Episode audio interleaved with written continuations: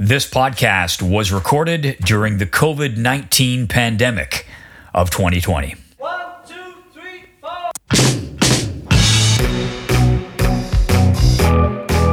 Do you ever get tired of being Beatles? I play the uh face when I play the drums, then I play a guitar. And I too play a guitar.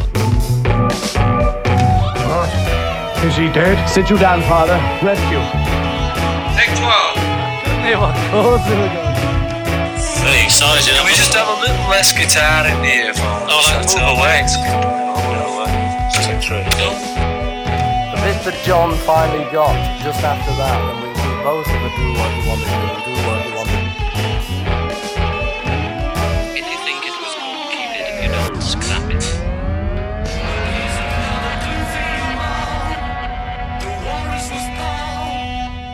Yes, not bad that one. Keep that one. Mark it fab. Hello there, and welcome to The Walrus Was Paul, a series of podcasts hosted by me, Paul Romanuk, during which we will take a stroll along the cast iron shore and peel off the layers of the glass onion with our fantastic musical guests, although not today. More about that in a moment. Uh, our guests are usually along to discuss their favorite Beatles or Beatles solo album. Some information for you. The podcast website is, per usual, romycast.com. That's R O M Y C A S T.com. You can find out more information about me at that website, and you can find each and every episode that we've done so far. And also, I always remind you of this if you see fit make a donation to support keeping the show commercial free. I try to make a living as a content creator in a world that does not like to pay for content for the most part. This is a labor of love. I really enjoy doing it. Uh, any donation that you do make offsets my production costs hosting fees, equipment that I've had to buy, and so on. So that's where your donation goes. Click on the donate button on the website. It's right at the bottom of the page. Uh, and also, if you don't already, please do subscribe to the show via your favorite podcast provider. And if you could, leave a positive review or rating. Uh, retweet it, share it on Instagram. Thanks for all the above. You can follow the podcast on Twitter or Instagram at the handle the underscore RomyCast. Look for the Walrus Was Paul podcast page on Facebook. A like and or a follow would be appreciated. So here we go. This is a special bonus edition of the Walrus Was Paul. Today I'm going to talk about the Beatles and Christmas records, and I hope you enjoy it. Interplanetary remix, page 444.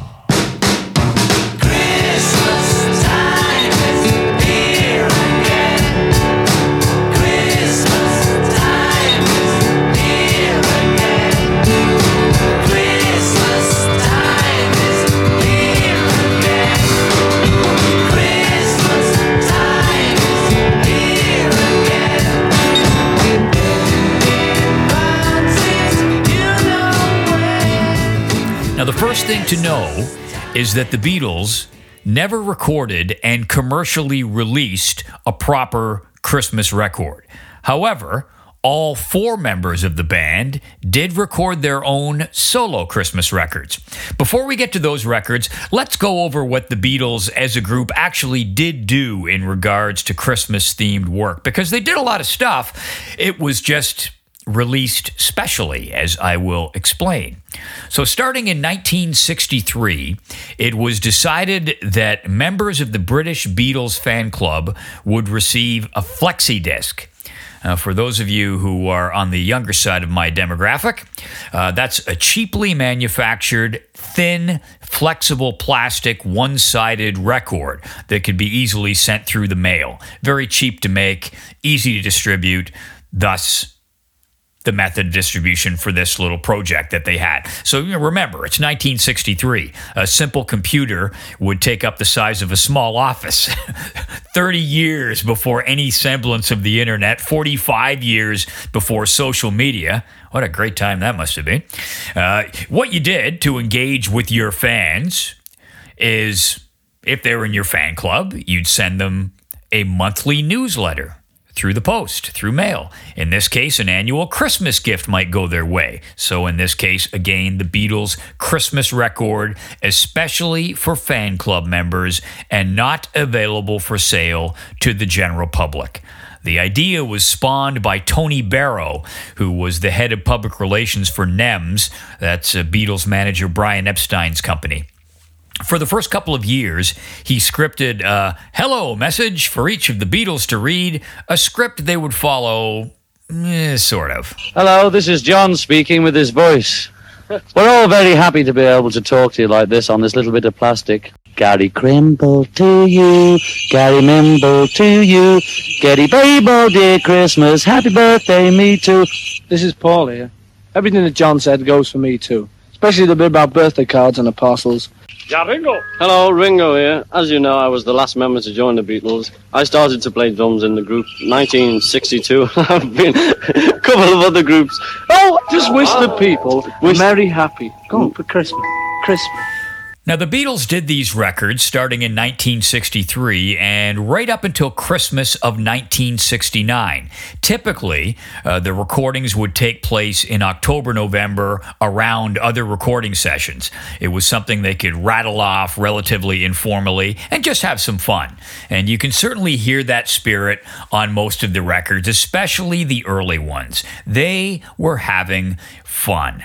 Remember, these guys grew up loving uh, the Goons, and George Martin worked with that comedy troupe. He worked with Peter Sellers, he worked with Spike Milligan. All of these guys were comedic heroes of the Beatles. And you can definitely hear that influence. And I think George Martin probably had a lot of fun as well, because remember, George Martin did a lot of those types of sort of fun novelty records, if you will, before he became Mr. Beatles producer. So the spirit of the whole thing, and you can hear it on the records, was just to have a laugh and do something for the fans.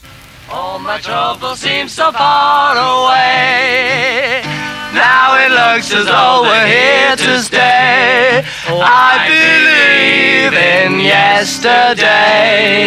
Don't forget, Christmas is coming. Oh, that reminds me. Let's do a Christmas record. Let's do a Christmas record. Yeah, what should we say? That's a good idea. Ad We've got to thank everyone. Remember to thank. Yeah, thank it. You can't gotta ad lib thank- too much because thank you, know, you. you miss. Well, thank you, Johnny. It's been nice to know you. Got to thank everyone for all the presents this year. Yes. And, uh, all for buying the records. Especially the chewed up pieces of chewing gum and the playing cards made out of knickers. Made it there, Charlie. Thanks, Okay, put the red lights off. this is Johnny Rhythm just saying good night to you all and God bless you. All right, well, uh, that's got it done then. Uh, what are we going to do now? Has he turned it off? I think he has. Have you turned it off, lad? Hey, Basher. And they're still the same. Turned it off, Basher. November the 8th, 1965, and the Beatles are late in sessions for their upcoming release, Rubber Soul. On this day, sessions ran from 9 p.m. until 3 a.m. the next morning, and they spent most of that time working on George Harrison's Think for Yourself. After they finished working on the track, they then got around to recording material for the Beatles' third Christmas record. This one was largely ad libbed and it was edited the following day by George Martin. In 1966, in terms of time dedicated to, the Beatles really stepped it up. It was November 25th, 1966, and they'd been working on Strawberry Fields Forever. Essentially, that was the start of the Sgt. Pepper sessions, as you would know if you'd listened to the Sgt. Pepper episode uh, of The Walrus Was Paul. You can find it in our archive section. The previous day, they'd been working on Strawberry Fields Forever. But then on this day, November 25, 1966, they make their way to not Abbey Road Studios, but this little demo studio that was owned by their music publisher, Dick James, at 7175 New Oxford Street in London. Each member of the Beatles sang on that recording, with Paul McCartney also playing a piano that happened to be sitting around the studio. And a number of songs and skits were recorded, which were edited into a 10 part, six minute piece uh, on the 2nd of December. The songs included Everywhere It's Christmas, Orowainya, Please Don't Bring Your Banjo Back, and the sketches included Podgy the Bear and Jasper and Felpin Mansions. Ringo Starr says, We worked it out between us. Paul did most of the work on it. He thought up the pantomime title and the two song things. And McCartney also designed the colorful sleeve that had the words Pantomime, Everywhere It's Christmas written on that sleeve. Everywhere it's song. London. Paris. And New York. Tokyo, Hong Kong. Oh, everywhere it's Christmas. And I'm off to join the chart. Everywhere is Christmas. At the end of every year. Oh, everywhere is Christmas. At the end of every year. I said that everywhere is Christmas. At the end of every year.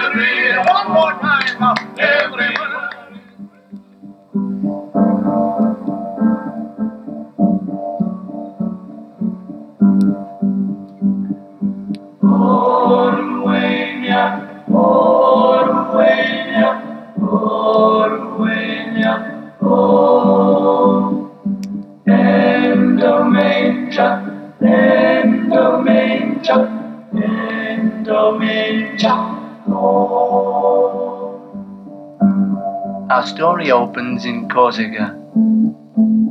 On the veranda is a bearded man in glasses conducting a small choir.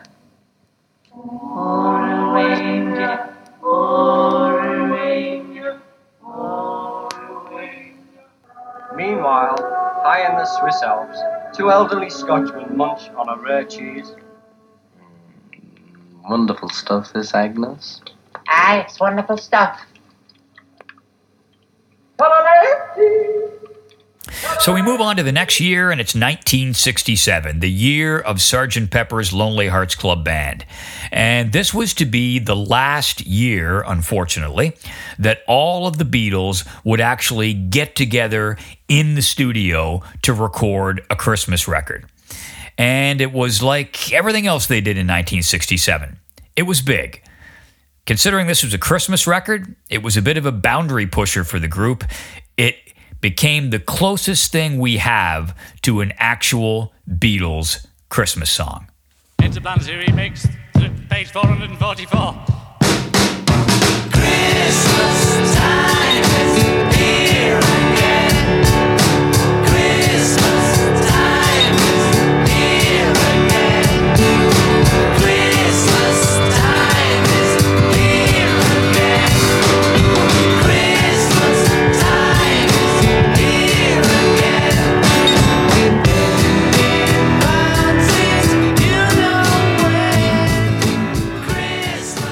Christmas. Time is Here Again, credited to Lennon, McCartney, Harrison, and Starkey.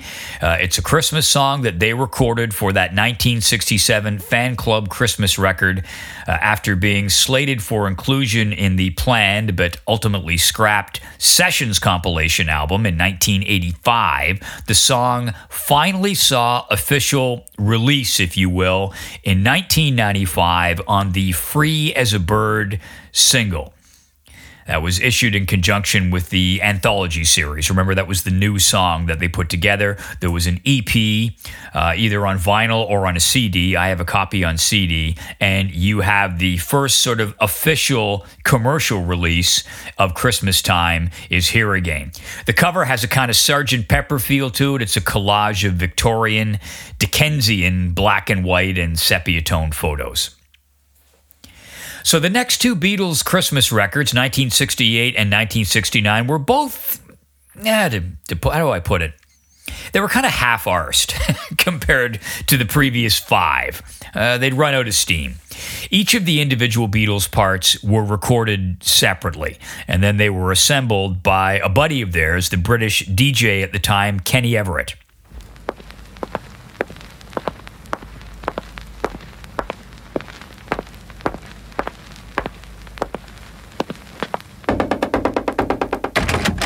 this is a big high and a sincere Merry Christmas from yours truly, Ringo Starr.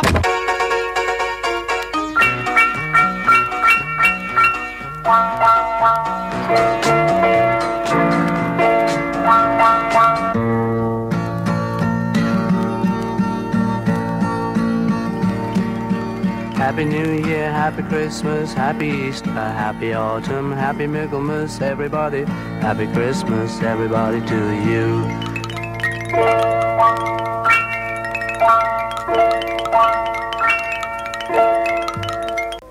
were strictly in love, bound to happen in a million years. They were together, man. Unfortunate timetable, they seemed to have previous experience, which kept calling them one way or another. You know how it is.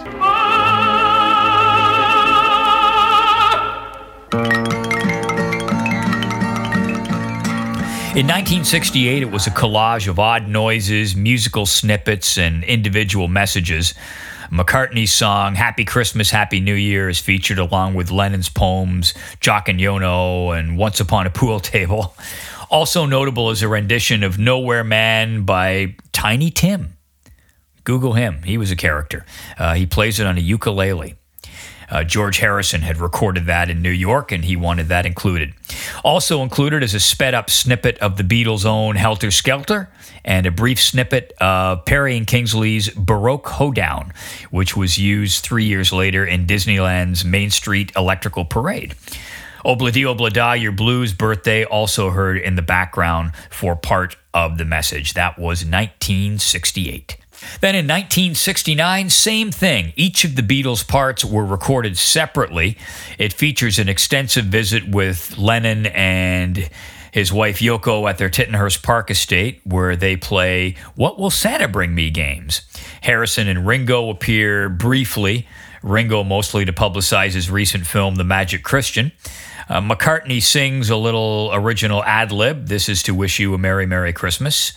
And at the tail end of Ringo's song, uh, the guitar solos from the end are heard, followed by Ono interviewing Lennon. The cover features a collage by Ringo on the front and some stickman cartoon drawings on the back that his son Zak did for the cover. So, as mentioned, none of those recordings were released commercially at the time. Christmas Time is Here Again was edited and released on the Free as a Bird EP in 1995. As I mentioned, there was a compilation album of all of the Christmas fan club records that was pressed and distributed to fan club members in December of 1970. That was in the UK, came to American fan club members in the spring of 1971. Then in 2017, and this is hard to find now, a lovely little limited edition colored vinyl box set of each of the Christmas records was released. I was lucky enough to get my hands on one, and it's good fun. All of the artwork is reproduced. Uh, it's not flexi disc, they're an actual vinyl disc, but they're all a different color each of the years. There's a little booklet included, and all comes in a nice red box with a picture of the Beatles on the cover with Santa hat superimposed on top. It is no longer commercially available. You might be able to find it on eBay or buy it from a collector. But it's good fun if you can. Uh, you can take a look at the contents on eBay if you can ever get your hands on one. If you're a, a Beatles fanatic, it's a nice to have, and it's fun listening to the records every Christmas, which I am doing this year. So that wraps up the Beatles Christmas records. Let's dig into the actual commercially released world of Christmas songs. Each of the Beatles released a Christmas song, and in one case, an entire Christmas album. So let's take it chronologically. The first Beatle to release a Christmas song was John Lennon in 1971, and it is, for me, the one that will endure the longest. As a matter of fact, it may well, in another 50 years or so, be the song that John Lennon is most remembered for. Now, I say that because it will probably morph into a traditional Christmas season standard that is played year after year. Think of White Christmas or Silent Night. Although initially its sentiments were aimed at the Vietnam War that America was involved in at the time, its theme is pretty evergreen no wars, stop the hate, a children's choir. It's a beautiful song. Happy Christmas, Kyoko. Happy Christmas, Julie. So this is Christmas. And what have you done? Another year over. Begun. And so this is Christmas.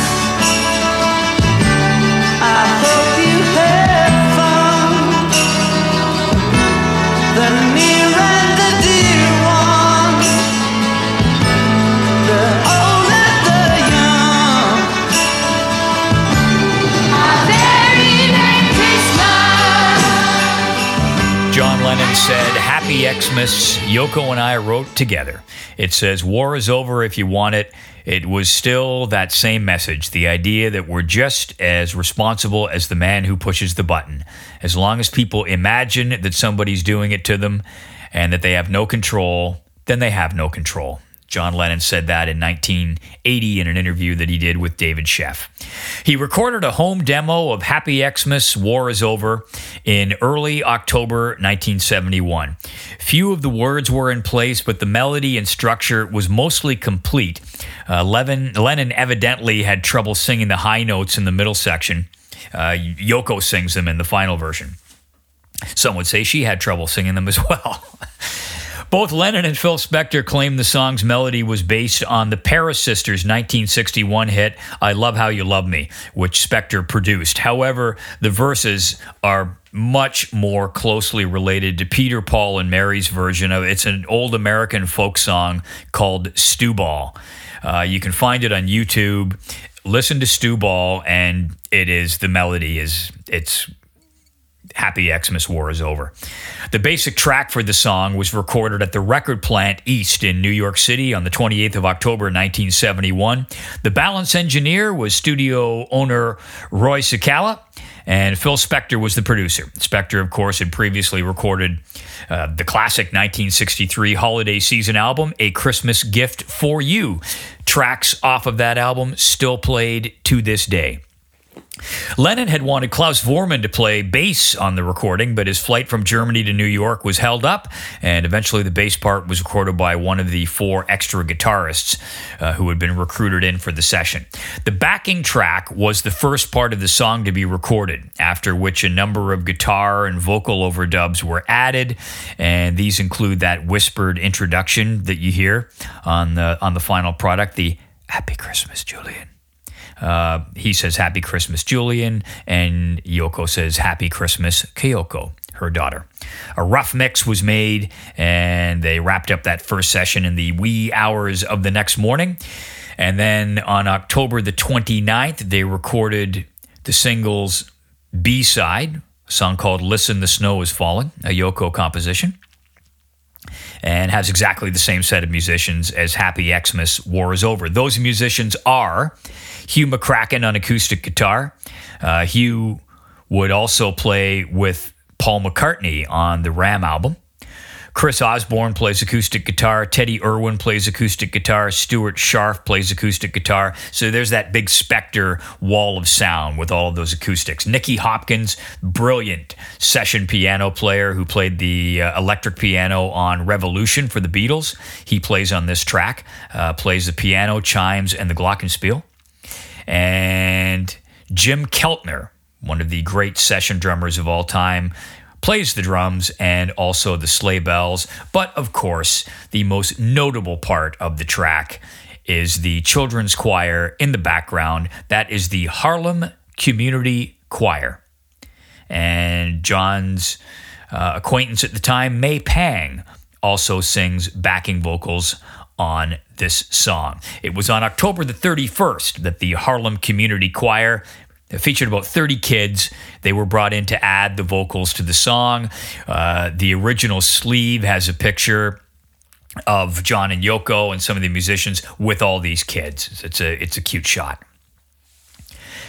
When it was released, it was not a success. It was released in the United States December 1st, 1971. And isn't that hard to imagine because it is a Christmas staple now?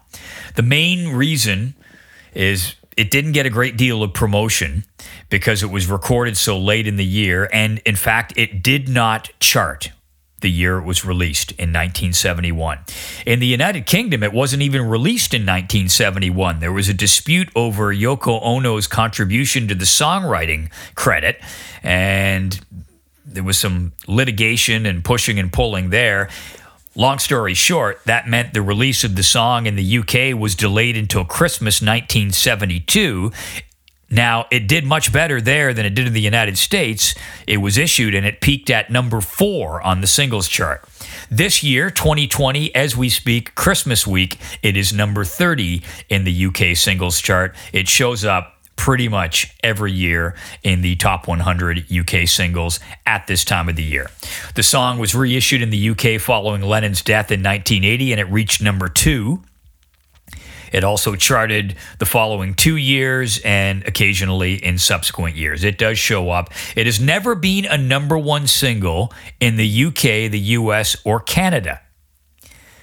Uh, on the 1980 chart, the Christmas number one, that was the year that John Lennon was murdered, and you'd have thought maybe that would push the song to number one. It was number four. It was behind Stop the Cavalry uh, by Jonah Lewie. Uh, Just Like Starting Over by, of course, John Lennon. And number one was There's No One Quite Like Grandma by the St. Winifred's School Choir. As per chartmasters.org, as of 2017, the song has just over 2 million physical sales. It has another 1.85 million digital sales, and it has streamed 84 million times on Spotify 57 million times on YouTube. The second Beatle to release a Christmas song was George Harrison, and it was in 1974. And I'll bet some of you, maybe even many of you, have never heard it. The song is called Ding Dong, Ding Dong. A one, two.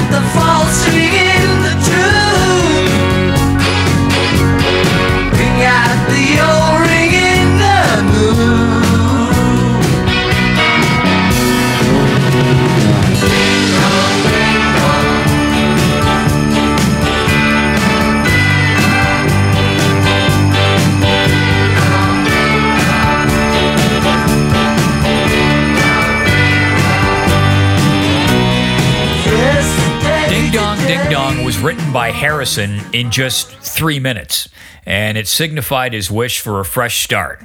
The lyrics were largely taken from engravings carved into the woodwork at his Friar Park mansion. That's where the song was recorded at his home studio there. So the story behind the song is this uh, he is said to have been playing his guitar, and he noticed the words, Ring out the old, ring in the new, to the left of the fireplace. Then over on the right were the words, Ring out the false, ring in the true. He later revealed that he had lived with the words for some time, but it had never occurred to him that they could be song lyrics. Here's a quote from George Ding Dong Ding Dong was the quickest one I ever wrote. It took me three minutes, except it took me four years of looking at the thing, which was written on my wall at home. Ring out the old, ring in the new, ring out the false, ring in the true, before I realized it was a hit song. It makes me laugh because it's so simple. The song evaded me for four years. The personnel on the song you have George, vocals and guitar, Mick Jones and Alvin Lee, both play guitar. Klaus Voormann, old standby, shows up to play the bass. Gary Wright plays the piano. Tom Scott is on saxophone, and then the double drums with Ringo Starr and Jim Keltner. The backing track was completed at the end of November 1973, featuring uh, the acoustic guitar, piano, bass guitar, and drums. Uh, Harris Harrison, in his mind, saw it as a big Phil Spector wall of sound type of thing. And he was clearly influenced by a couple of big 1973 Christmas hits in the UK Slade's Merry Christmas Everyone, which still gets trotted out every Christmas season, and Wizzard's I Wish It Could Be Christmas Every Day. Both very glam rock, double drum kit, saxophone, that type of sound. That's what he was looking for. He had high hopes for the song, in fact. He did a demo and he sent it off to U.S. record executive David Geffen with a note attached. And the note said this it's one of them repetitious numbers, which is going to have 20 million people with the Phil Spector nymphomaniacs all doing the backing vocals by the end of the day, and it's going to be wonderful. But I'd appreciate it if you don't let anybody steal it, because I want the hit myself. that was in the note that he sent to David Geffen uh, in 1973. Ding Dong Ding Dong was issued as a single in the UK on December 6, 1974. Uh, too late too late to make an impact on the Christmas market. It peaked at number 38 and spent five weeks in the charts. It has disappeared since then. It does not show up in the charts, gets no play at all. And that's why I mentioned earlier, you may not have even heard this song or heard of it. It was released in the US on the 23rd of December, 1974 uh, along with uh, Hari's on Tour, a Dark Horse album track as its B side. Fared only slightly better, reached number 36, but it did become sort of a popular New Year song. A video was made for it, which you can find on YouTube. Uh, Harrison sort of does the retro thing, maybe a bit of foreshadowing of what he did years later for the When We Was Fab video. He wears his old Sergeant Pepper uniform. He wears the old Pierre Cardin collarless suit jacket, uh, wears his old leather jacket that he probably wore in the Hamburg days. It's a fun video if you want to look it up for a fun song that maybe deserved a better fate. It took Paul McCartney until 1979 to enter the Christmas season song market. Wonderful Christmas Time is a 1979 Christmas song, and it enjoys still significant popularity right around the world.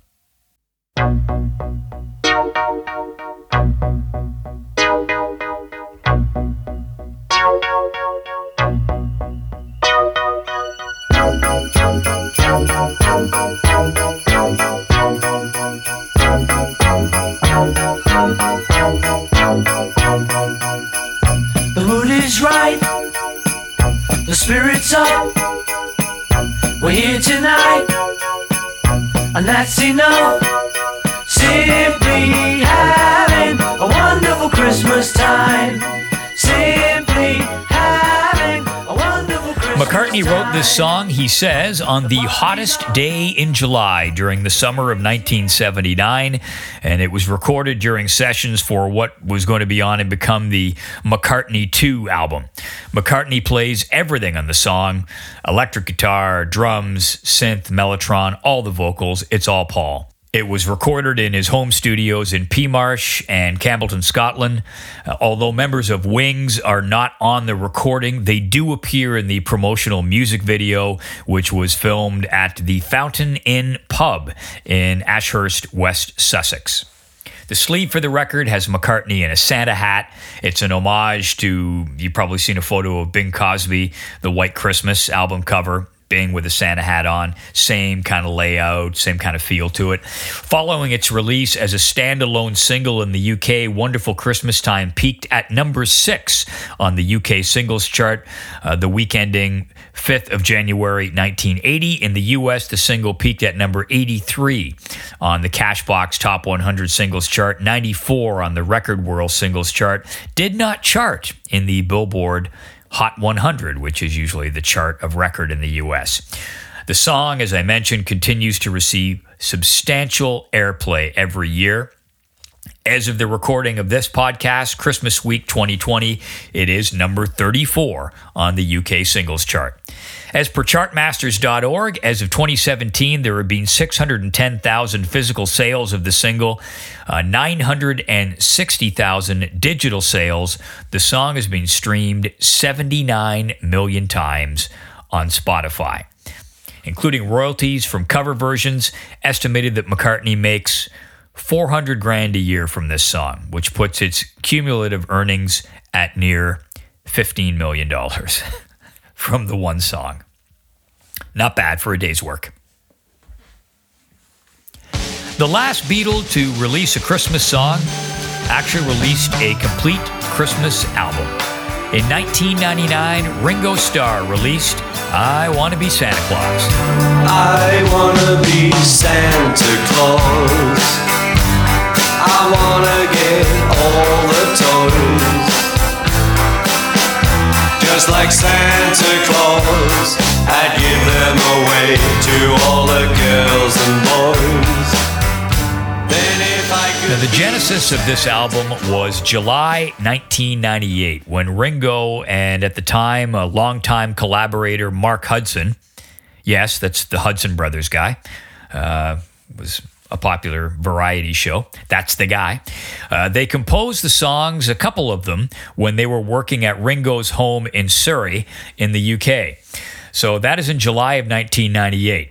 Then we shuffle ahead to March the 8th of 1999. And we're in LA now, no longer in the British countryside. Uh, we're working at What in the What the Studios.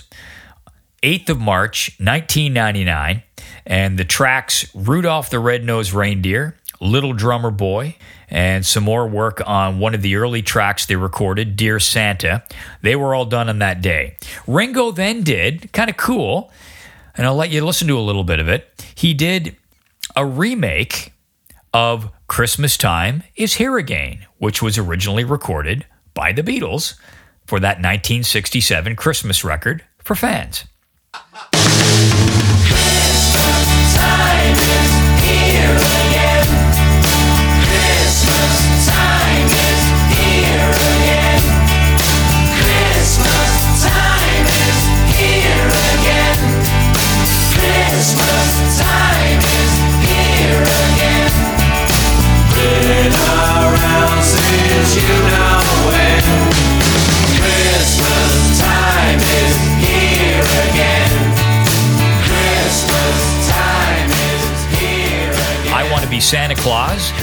which is composed of half and half traditional songs and new originals, was made in several studios in the US and the UK. Families joined in, a couple of celebrity guests, Joe Perry, ex of Aerosmith, and Timothy B. Schmit from the Eagles. They're on there. Jeff Lynne also sings backing vocals. And of course, Jeff Lynne's got to make an appearance.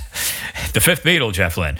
Uh, not quite. He sings backing vocals on Come On Christmas, Christmas Come On, I Want to Be Santa Claus, and also on Christmas Time is Here Again. Final sessions for the album were held on 8th and 9th of September in LA with mixing taking place at A&M Studios again in LA and at Sterling Sound in New York City. It was released on October the 19th, 1999 in the US by Mercury.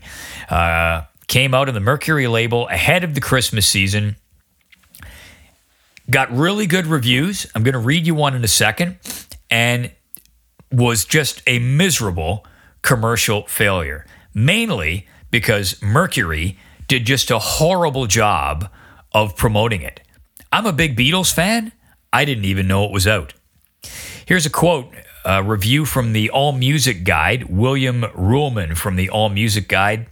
Hudson is everywhere on I Want to Be Santa Claus, co writing the half dozen originals with Starr and others, co producing with Starr, and handling a variety of instruments. He and keyboard player arranger Jim Cox clearly are steeped in the Beatles, and they have effectively recreated a Beatles sound in the record, in some cases, aping specific songs.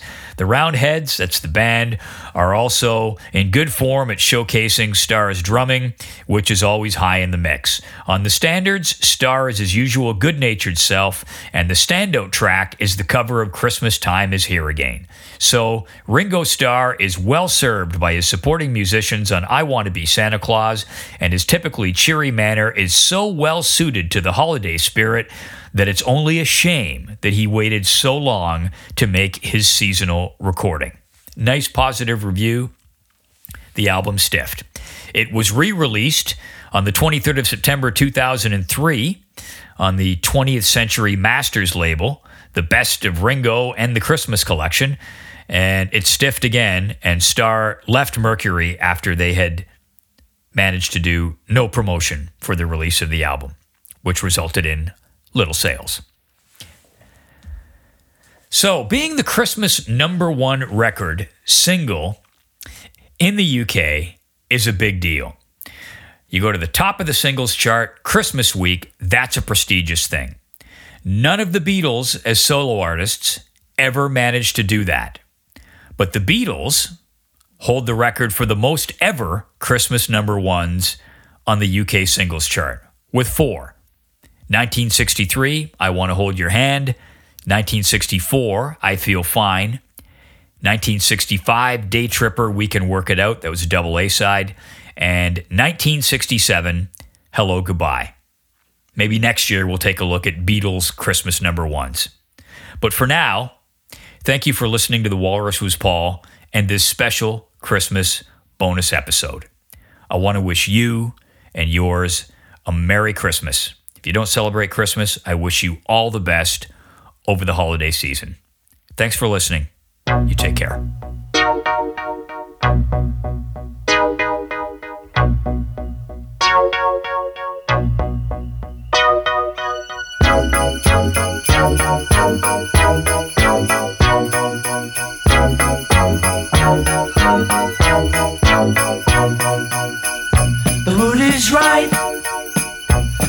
Spirit's up. We're here tonight, and that's enough.